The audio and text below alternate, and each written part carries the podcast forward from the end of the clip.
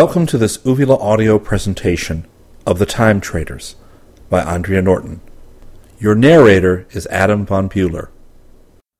Volume 8, Chapter 15 It was such a small thing, a tag of ragged stuff looped about a length of splintered sapling.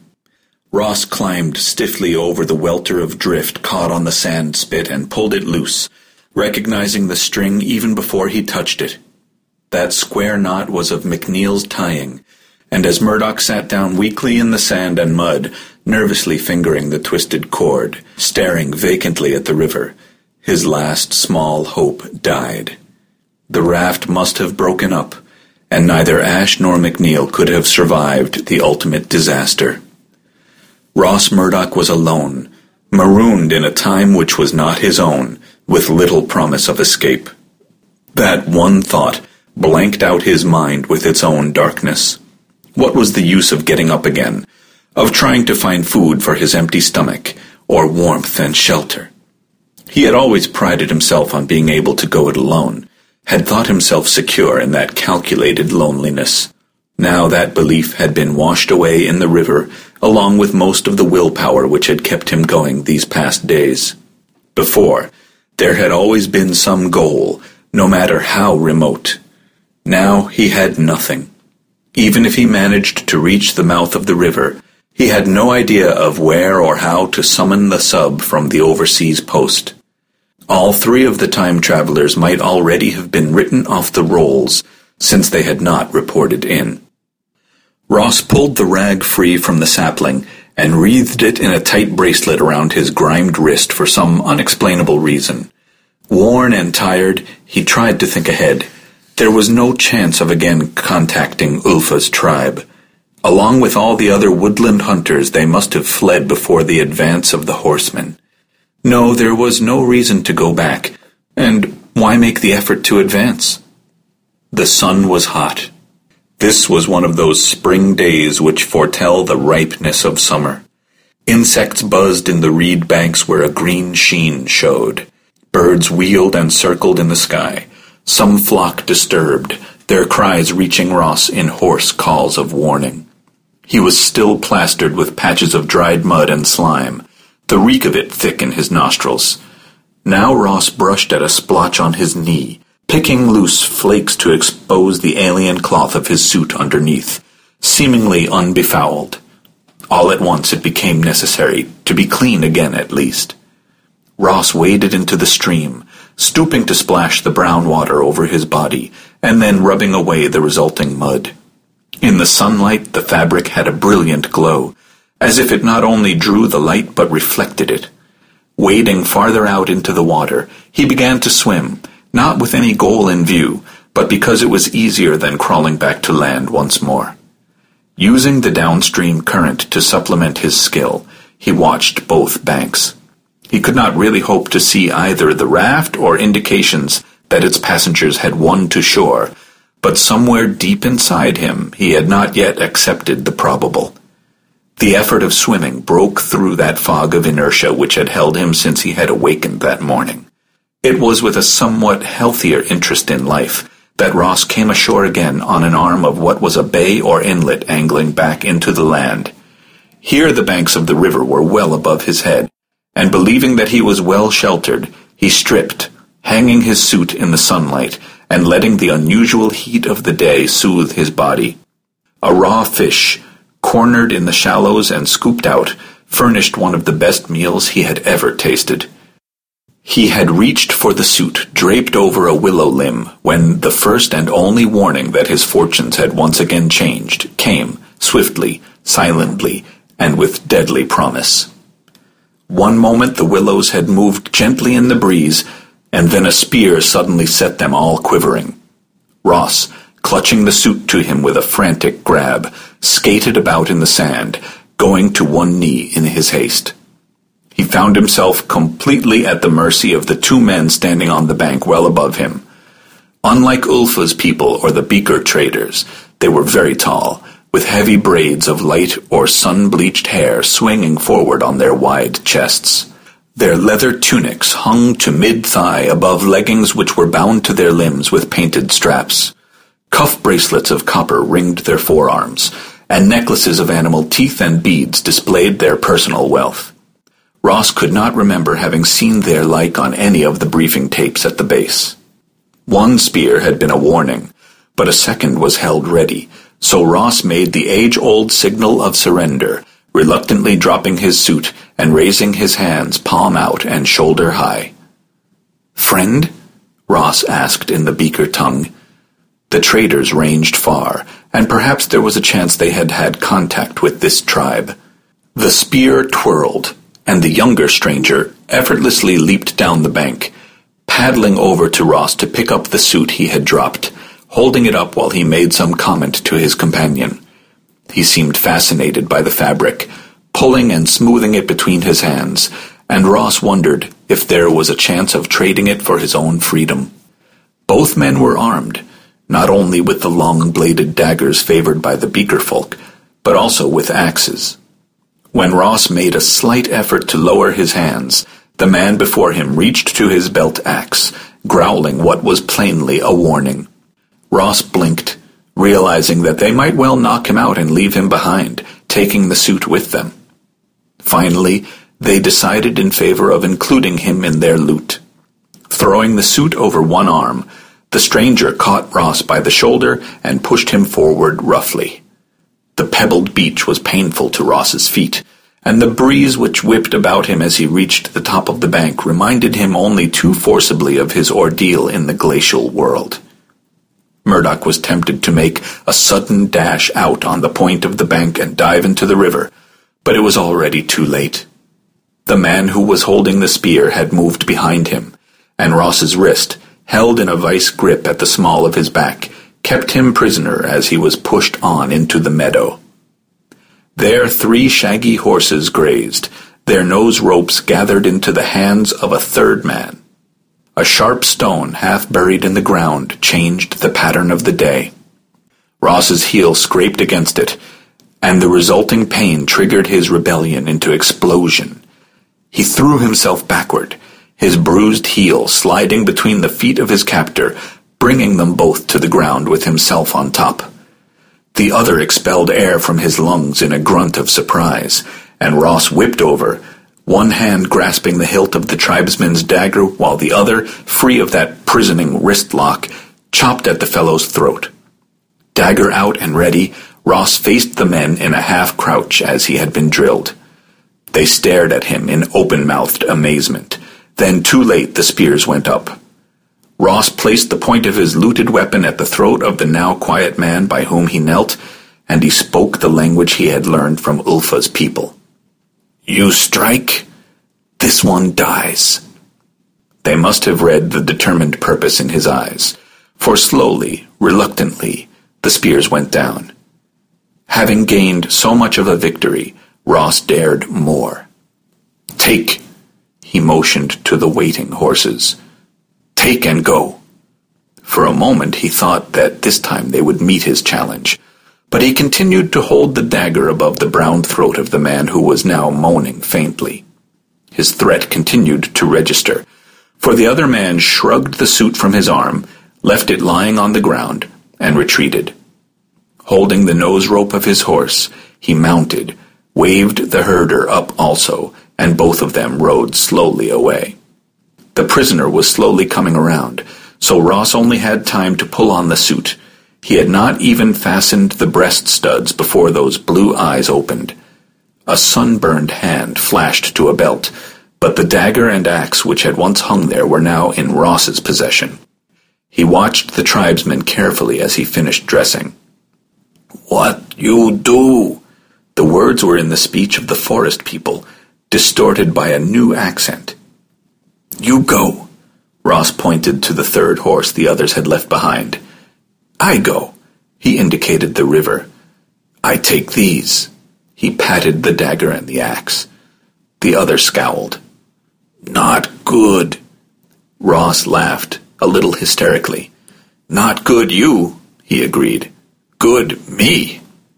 To his surprise, the tribesman's stiff face relaxed, and the fellow gave a bark of laughter. He sat up, rubbing at his throat, a big grin pulling at the corners of his mouth. You hunter? The man pointed northeast to the woodlands fringing the mountains. Ross shook his head. Trader, me. Trader, the other repeated. Then he tapped one of the wide metal cuffs at his wrist. Trade this? That? More things. Where? Ross pointed downstream. By bitter water. Trade there. The man appeared puzzled. Why you here? Ride river water like you ride, he said, pointing to the horse. Ride on trees. Many trees tied together. Trees break apart. I come here. The conception of a raft voyage apparently got across, for the tribesman was nodding. Getting to his feet, he walked across to take up the nose rope of the waiting horse. You come camp. Foscar. Foscar, chief. He like you show trick how you take Tulka, make him sleep, hold his axe, knife. Ross hesitated. This Tulka seemed friendly now, but would that friendliness last? He shook his head. I go to Bitterwater. My chief there. Tulka was scowling again. You speak crooked words. Your chief there. He pointed eastward with a dramatic stretch of the arm. Your chief speak Foscar. Say he give much these. He touched his copper cuffs. Good knives, axes. Get you back. Ross stared at him without understanding. Ashe? Ashe in this Foscar's camp offering a reward for him? But how could that be? How you know my chief? Tulka laughed, this time derisively. You wear shining skin. Your chief wear shiny skin. He say find other shiny skin. Give many good things to man who bring you back. Shiny skin. The suit from the alien ship. Was it the ship people? Ross remembered the light on him as he climbed out of the red village. He must have been sighted by one of the spacemen. But why were they searching for him, alerting the natives in an effort to scoop him up? What made Ross Murdoch so important that they must have him?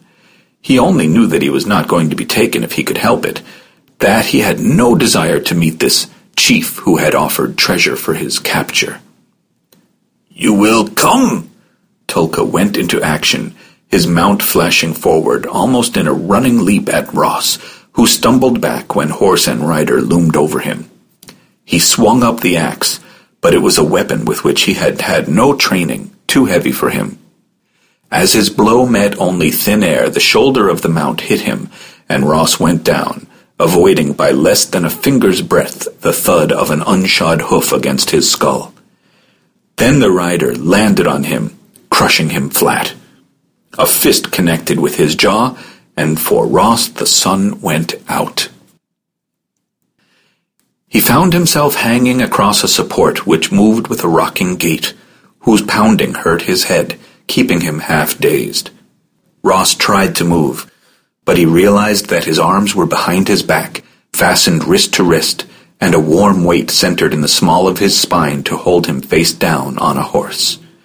He could do nothing except endure the discomfort as best he could and hope for a speedy end to the gallop. Over his head passed the cackle of speech. He caught short glimpses of another horse matching pace to the one that carried him. Then they swept into a noisy place where the shouting of many men made a din. The horse stopped and Ross was pulled from its back and dropped to the trodden dust, to lie blinking up dizzily, trying to focus on the scene about him. they had arrived at the camp of the horsemen, whose hide tents served as a backdrop for the fair, long-haired giants and the tall women hovering about to view the captive. The circle about him then broke, and men stood aside for a newcomer. Ross had believed that his original captors were physically imposing, but this one was their master. Lying on the ground at the chieftain's feet, Ross felt like a small and helpless child. Foscar, if Foscar this was, could not yet have entered middle age, and the muscles which moved along his arms and across his shoulders as he leaned over to study Tulka's prize made him bear strong. Ross glared up at him, that same hot rage which had led to his attack on Tulka now urging him to the only defiance he had left, words. Look well, Foscar. Free me, and I would do more than look at you, he said in the speech of the woods hunters.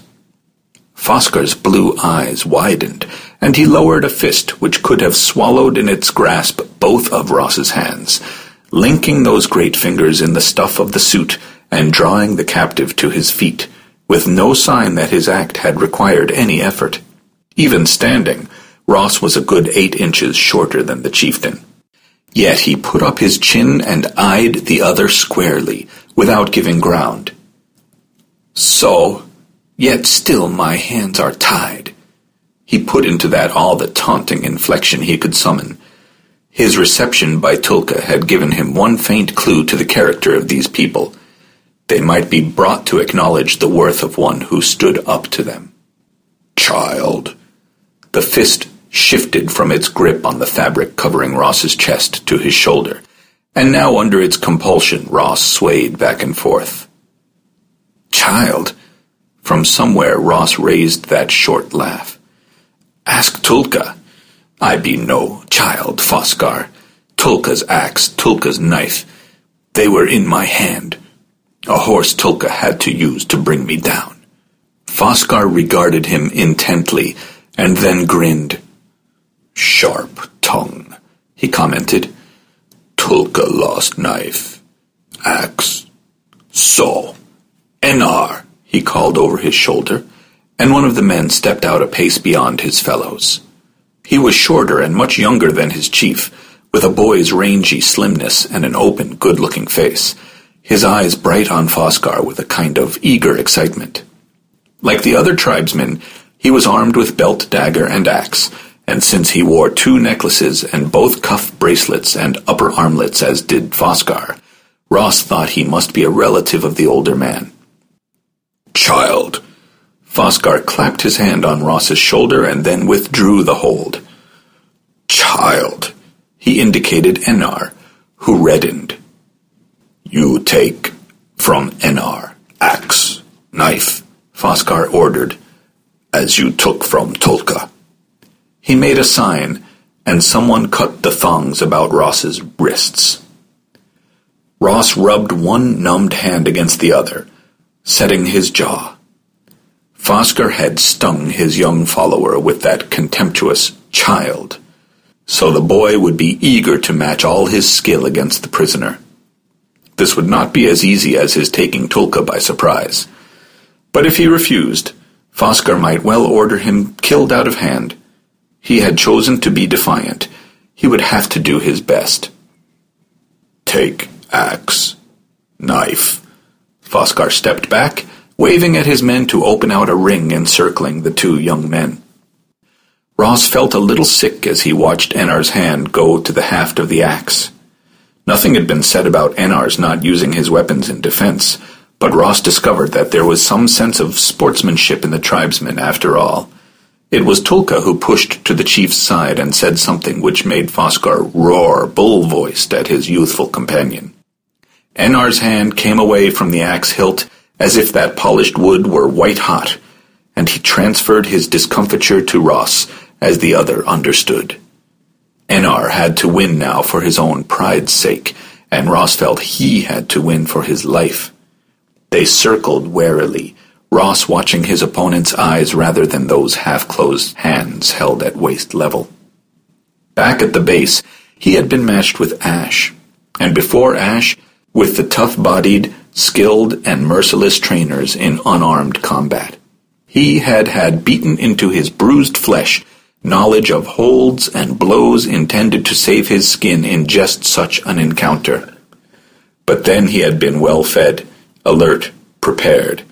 He had not been knocked silly and then transported for miles, slung across a horse after days of exposure and hard usage.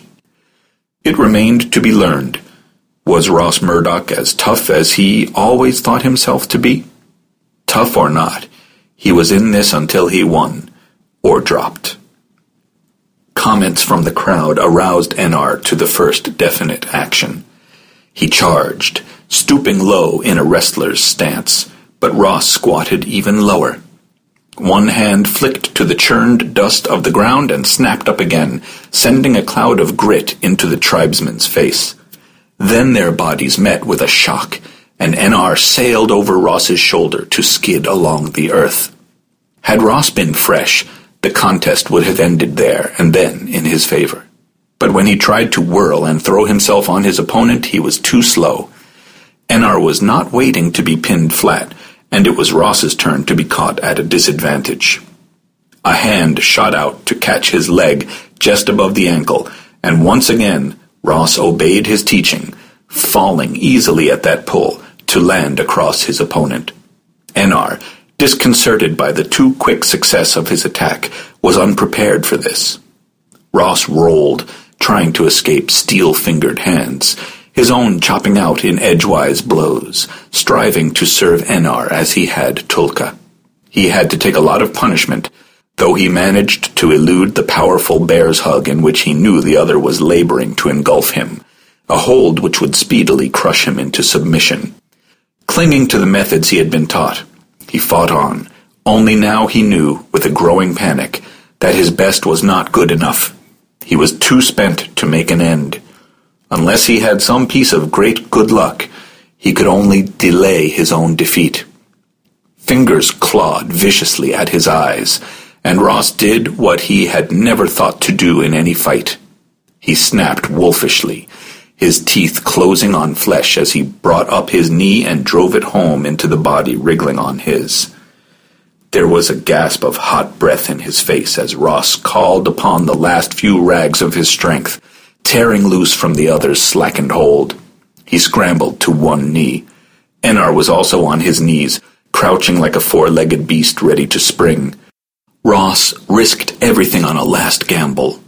Clasping his hands together, he raised them as high as he could and brought them down on the nape of the other's neck. Enar sprawled forward, face down in the dust, where seconds later Ross joined him.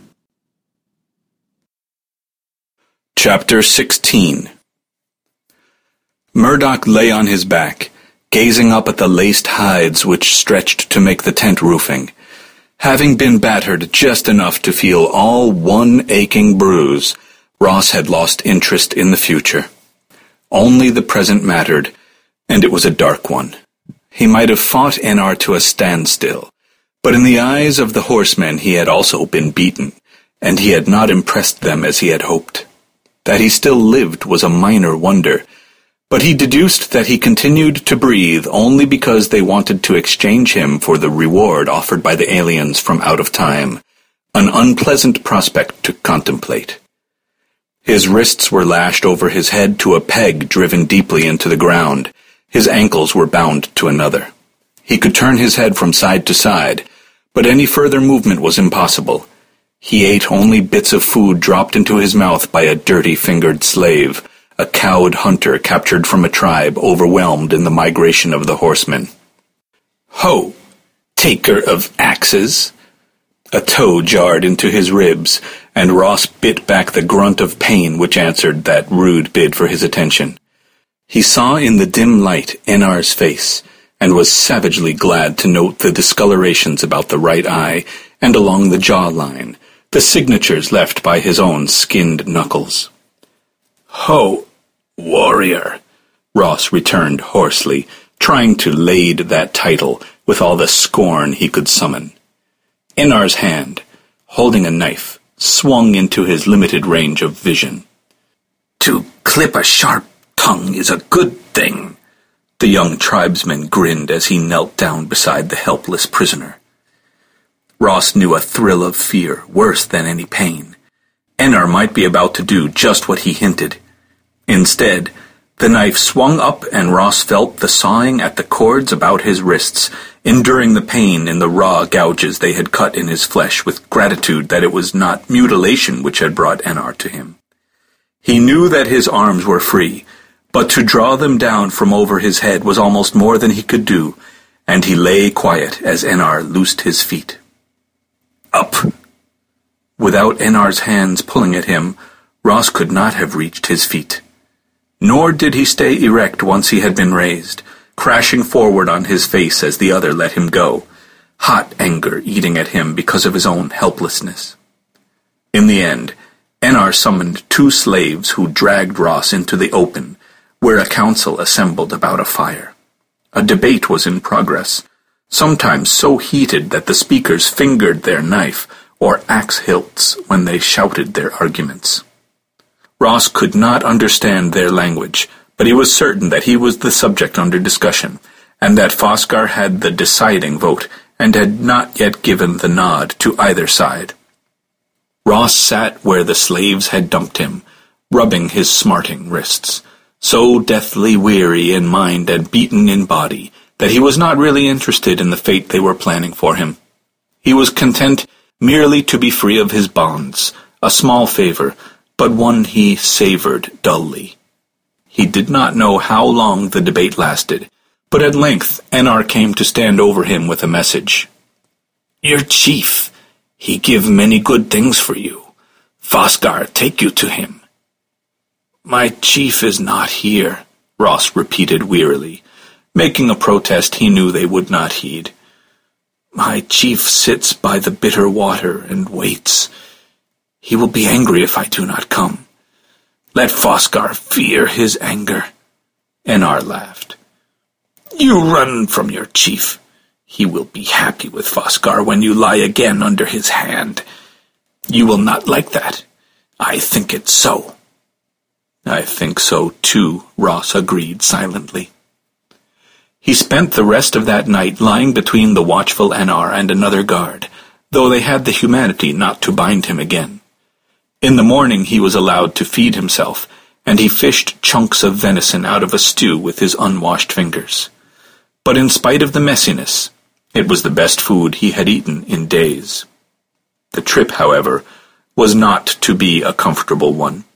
He was mounted on one of the shaggy horses, a rope run under the animal's belly to loop one foot to the other.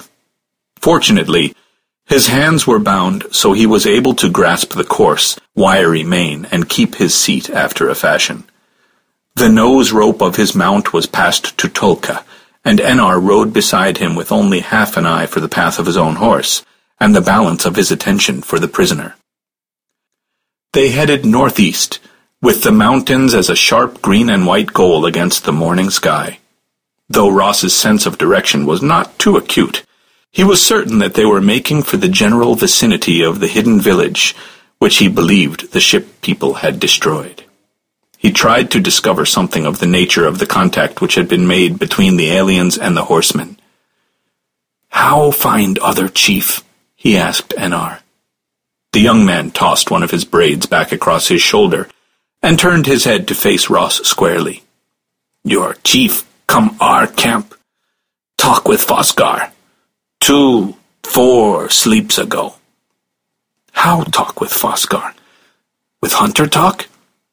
For the first time, Enar did not appear altogether certain. He scowled and then snapped, He talk, Foscar, us. We hear right words, not Woods creeper talk. He speak to us good. Ross was puzzled. How could the alien out of time speak the proper language of a primitive tribe some thousands of years removed from his own era? Were the ship people also familiar with time travel? Did they have their own stations of transfer? Yet their fury with the Reds had been hot. This was a complete mystery. This chief, he look like me? Again Enar appeared at a loss. He wear covering like you. But was he like me? persisted Ross. He didn't know what he was trying to learn, only that it seemed important at that moment to press home to at least one of the tribesmen that he was different from the man who had put a price on his head, and to whom he was to be sold. Not like, Tulka spoke over his shoulder. You look like hunter people. Hair, eyes. Strange chief, no hair on head, eyes not like. You saw him too? Ross demanded eagerly. I saw. I ride to camp. They come so. Stand on rock. Call to Foscar. Make magic with fire. It jump up. He pointed his arm stiffly at a bush before them on the trail. They point little, little spear. Fire come out of the ground and burn. They say burn our camp if we do not give them man. We say, not have man. Then they say many good things for us if we find and bring man. But they are not my people, Ross cut in. You see, I have hair. I am not like them. They are bad. You may be taken in war by them, chief's slave. Enar had a reply to that which was logical according to the customs of his own tribe. They want slave back. It is so. My people strong too, much magic, Ross pushed take me to bitter water, and they pay much more than stranger chief. Both tribesmen were amused. Where bitter water? asked Tulka. Ross jerked his head to the west. Some sleeps away. Some sleeps, repeated Enar jeeringly. We ride some sleeps, maybe many sleeps, where we know not the trails. Maybe no people there, maybe no bitter water all things you say with split tongue, so that we not give you back to master. We go this way, not even one sleep. Find chief, get good things. Why we do hard thing when we can do easy? What argument could Ross offer in rebuttal to the simple logic of his captors? For a moment he raged inwardly at his own helplessness. But long ago he had learned that giving away to hot fury was no good unless one did it deliberately to impress, and then only when one had the upper hand. Now Ross had no hand at all. For the most part, they kept to the open, whereas Ross and the other two agents had skulked in wooded areas on their flight through this same territory. So they approached the mountains from a different angle, and though he tried, Ross could pick out no familiar landmarks. If by some miracle he was able to free himself from his captors, he could only head due west and hope to strike the river. At midday, their party made camp in a grove of trees by a spring. The weather was as unseasonably warm as it had been the day before, and flies, brought out of cold weather hiding, attacked the stamping horses and crawled over Ross. He tried to keep them off with swings of his bound hands, for their bites drew blood. Having been tumbled from his mount, he remained fastened to a tree with a noose about his neck, while the horsemen built a fire and broiled strips of deer meat. It would seem that Foscar was in no hurry to get on, since after they had eaten, the men continued to lounge at ease, some even dropping off to sleep. When Ross counted faces, he learned that Tulka and another had both disappeared, possibly to contact and warn the aliens they were coming. It was mid-afternoon before the scouts reappeared, as unobtrusively as they had gone. They went before Foscar with a report which brought the chief over to Ross. We go. Your chief waits. Ross raised his swollen, bitten face and made his usual protest. Not my chief. Foscar shrugged. He say so. He give good things to get you back under his hand. So, he your chief. Once again Ross was boosted on his mount and bound, but this time the party split into two groups as they rode off. He was with Enar again, just behind Foscar, with two other guards bringing up the rear. The rest of the men, leading their mounts, melted into the trees. Ross watched that quiet withdrawal speculatively. It argued that Foscar did not trust those he was about to do business with, that he was taking certain precautions of his own. Only Ross could not see how that distrust which might be only ordinary prudence on Foscar's part, could in any way be an advantage for him. They rode at a pace hardly above a walk, into a small open meadow narrowing at the east. Then for the first time Ross was able to place himself. They were at the entrance to the valley of the village, about a mile away from the narrow throat above which Ross had lain to spy, and had been captured, for he had come from the north over the spurs of rising ridges. Ross's horse was pulled up as Foscar drove his heel into the ribs of his own mount, sending it at a brisker pace toward the neck of the valley. There was a blot of blue there. More than one of the aliens were waiting. Ross caught his lip between his teeth and bit down on it hard. He had stood up to the Reds, to Foscar's tribesmen, but he shrank from meeting those strangers with an odd fear that the worst the men of his own species could do would be but a pale shadow to the treatment he might meet at their hands. Foscar was now a toy man astride a toy horse.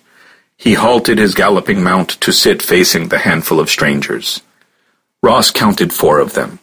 They seemed to be talking, though there was still a good distance separating the mounted man and the blue suits. Minutes passed before Foscar's arm raised in a wave to summon the party guarding Ross. Enar kicked his horse to a trot, towing Ross's mount behind, the other two men thudding along more discreetly. Ross noted that they were both armed with spears which they carried to the fore as they rode. They were perhaps three-quarters of the way to join Foscar, and Ross could see plainly the bald heads of the aliens as their faces turned in his direction. Then the strangers struck. One of them raised a weapon shaped similarly to the automatic Ross knew, except that it was longer in the barrel. Ross did not know why he cried out, except that Foscar had only an axe and dagger which were both still sheathed at his belt. The chief sat very still, and then his horse gave a swift sidewise swerve as if in fright. Foscar collapsed, limp, bonelessly to the trodden turf, to lie unmoving, face down. Enar whooped, a cry combining defiance and despair in one. He reined up with violence enough to set his horse rearing. Then, dropping his hold on the leading rope of Ross's mount, he whirled and set off in a wild dash for the trees to the left. A spear lanced across Ross's shoulder, ripping at the blue fabric, but his horse whirled to follow the other, taking him out of danger of a second thrust. Having lost his opportunity, the man who had wielded the spear dashed by at Enar's back. Ross clung to the mane with both hands. His greatest fear was that he might slip from the saddle pad, and since he was tied by his feet, lie unprotected and helpless under those dashing hoofs. Somehow he managed to cling to the horse's neck, his face lashed by the rough mane while the animal pounded on. Had Ross been able to grasp the dangling nose rope, he might have had a faint chance of controlling that run, but as it was he could only hold fast and hope. He had only broken glimpses of what lay ahead. Then a brilliant fire, as vivid as the flames which had eaten up the red village, burst from the ground a few yards ahead, sending the horse wild. There was more fire, and the horse changed course through the rising smoke. Ross realized that the aliens were trying to cut him off from the thin safety of the woodlands. Why didn't they just shoot him as they had Foscar? He could not understand. The smoke of the burning grass was thick, cutting between him and the woods. Might it also provide a curtain behind which he could hope to escape both parties? The fire was sending the horse back toward the waiting ship people. Ross could hear a confused shouting in the smoke.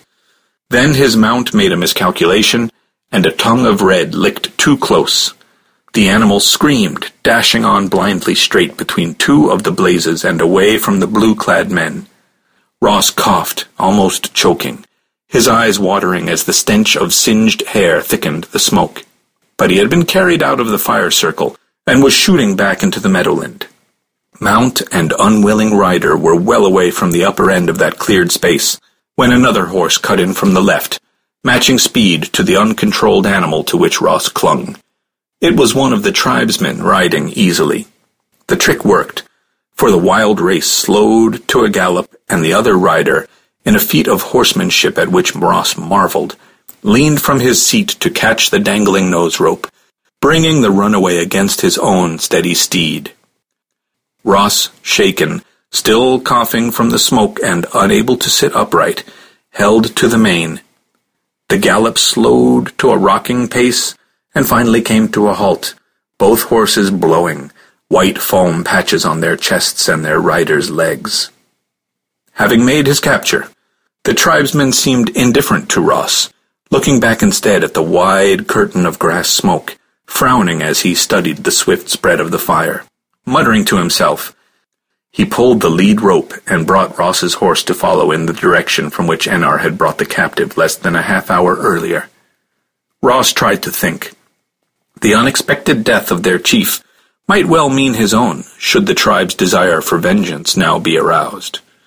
On the other hand, there was a faint chance that he could now better impress them with the thought that he was indeed of another clan, and that to aid him would be to work against a common enemy. But it was hard to plan clearly, though wits alone could save him now. The parley which had ended with Foscar's murder had brought Ross a small measure of time. He was still a captive, even though of the tribesmen and not the unearthly strangers. Perhaps to the ship people these primitives were hardly higher in scale than the forest animals. Ross did not try to talk to his present guard, who towed him into the western sun of late afternoon. They halted at last in that same small grove where they had rested at noon. The tribesmen fastened the mounts and then walked around to inspect the animal Ross had ridden. With a grunt he loosened the prisoner and spilled him unceremoniously on the ground, while he examined the horse. Ross levered himself up to sight the mark of the burn across that roan hide where the fire had blistered the skin. Thick handfuls of mud from the side of the spring were brought and plastered over the seared strip. Then, having rubbed down both animals with twists of grass, the man came over to Ross, pushed him back to the ground, and studied his left leg. Ross understood. By rights, his thigh should also have been scorched where the flame had hit, yet he had felt no pain. Now, as the tribesmen examined him for a burn, he could not see even the faintest discoloration of the strange fabric. He remembered how the aliens had strolled unconcerned through the burning village. As the suit had insulated him against the cold of the ice, so it would seem that it had also protected him against the fire, for which he was duly thankful. His escape from injury was a puzzle to the tribesmen, who, failing to find any trace of burn on him, left Ross alone and went to sit well away from his prisoner as if he feared him. They did not have long to wait. One by one, those who had ridden in Foscar's company gathered at the grove. The very last to come were Enar and Tulka, carrying the body of their chief. The faces of both men were smeared with dust, and when the others sighted the body, they too rubbed dust into their cheeks, reciting a string of words and going one by one to touch the dead chieftain's right hand. Enar, resigning his burden to the others, slid from his tired horse and stood for a long moment, his head bowed. Then he gazed straight at Ross and came across the tiny clearing to stand over the man of a later time. The boyishness which had been a part of him when he had fought at Foscar's command was gone. His eyes were merciless as he leaned down to speak, shaping each word with slow care so that Ross could understand the promise, that frightful promise. Woods rat. Foscar goes to his burial fire, and he shall take a slave with him to serve him beyond the sky, a slave to run at his voice, to shake when he thunders. Slave dog, you shall run for Foscar beyond the sky, and he shall have you forever to walk upon as a man walks upon the earth. I, Enar, swear that Foscar shall be sent to the chiefs in the sky in all honor, and that you, Dog One, shall lie at his feet in that going. He did not touch Ross, but there was no doubt in Ross's mind that he meant every word he spoke.